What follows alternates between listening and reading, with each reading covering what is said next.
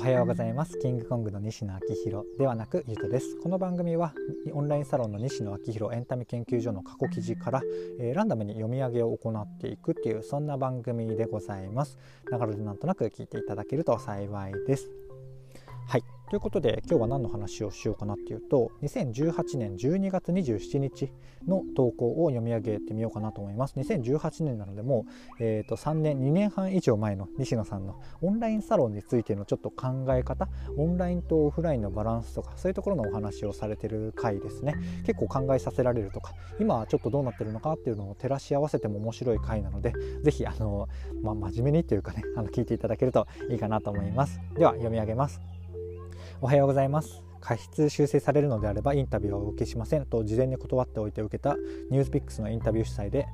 過失修正されてたのでお蔵入りしてもらったキングコング西野です。おしゃべり1本で世に出てさらには文章が読みやすい素敵と評判の超売れっ子作家さんなので余計な編集はいらないです。原稿チェックで元の文章に戻す作業が面倒なので素材そのままの西野をお楽しみください。ニコニコ。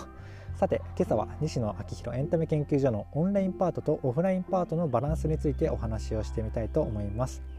これまで何度も申し上げておりますが西野昭弘エンタメ研究所のメインコンテンツは僕の毎朝の投稿でこれはもう長官のノリで月額1000円の読み物として受け止めていただけると嬉しいです。なのでロム線かっこ読むだけの人は大歓迎。つうかうちはロム線が89割。僕はそれでいいと思っています。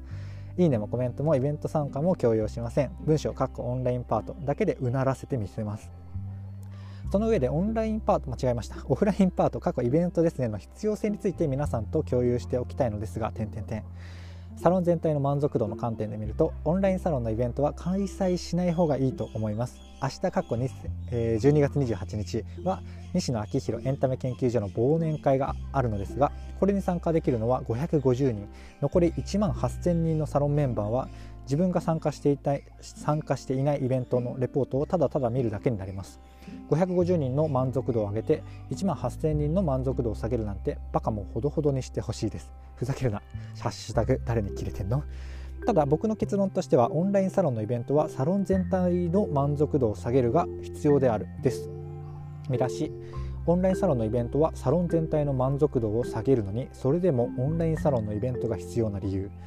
西野昭弘エンタメ研究所では毎朝その辺に転がっているビジネス書の100倍過去群馬流流氷科学センター調べ、えー、過去閉じ面白い記事を投稿していますが今今更改めて説明するとこれは1対 N なんですね。N は多数という意味です。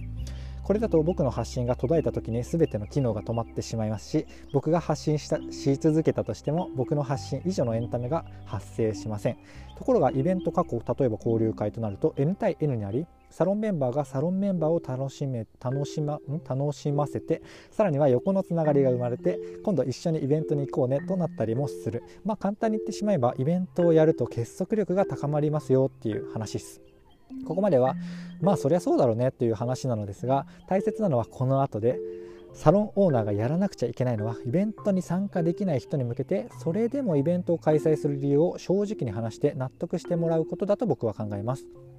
イベントをやると結束力が高まるよといったところでそれはイベントに参加した一部の人たちの結束力が高まるだけの話であって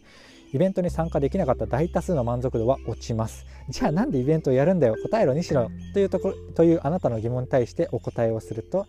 えー、一部の人であろうと結束力が高まって西野昭弘エンタメ研究所を盛り上げる人過去発信する人過去閉じが増えてサロンメンバーが増えたらサロンの発信力も予算も増えて僕たちが仕掛けるエンタメの規模が大きくなって最終的にはイベントに参加できなかった人の満足度も上がるから月に1回ぐらいのイベントを開催して自分が参加していないイベントの模様を見せられることもあるけれどそこは多めに見て僕はあなたを絶対に幸せにするから好きです。結婚してください。です。多くのサロンオーナーはこのここの生々しい理由の説明をサボっていますね。こういう説明ってサロンメンバーをお金として見ていると思われたらどうしようまるという不安が必ず伴うのでただ隠すのが一番ダメでサロンメンバーが増えた方が仕掛けることができるエンタメの規模が大きな大きくなることはみんな知っていることなので正直に目的を話してまあそれなら分かったよと納得してもらうことが大切だと思います。なので今後も月に一度ぐらいはイベントを開催しますがどうしてもたどり着きたいゴールがあるので月に一度ぐらいは多めに見てね。ハート。僕はオンラインサロンで集まったお金を全額エンタメにぶち込むのでオンラインサロンで美術館や街を作ってオンラインサロンで作品を生んでオンラインサロンで世界のエンタメを取りに行こうぜ。よろしくね。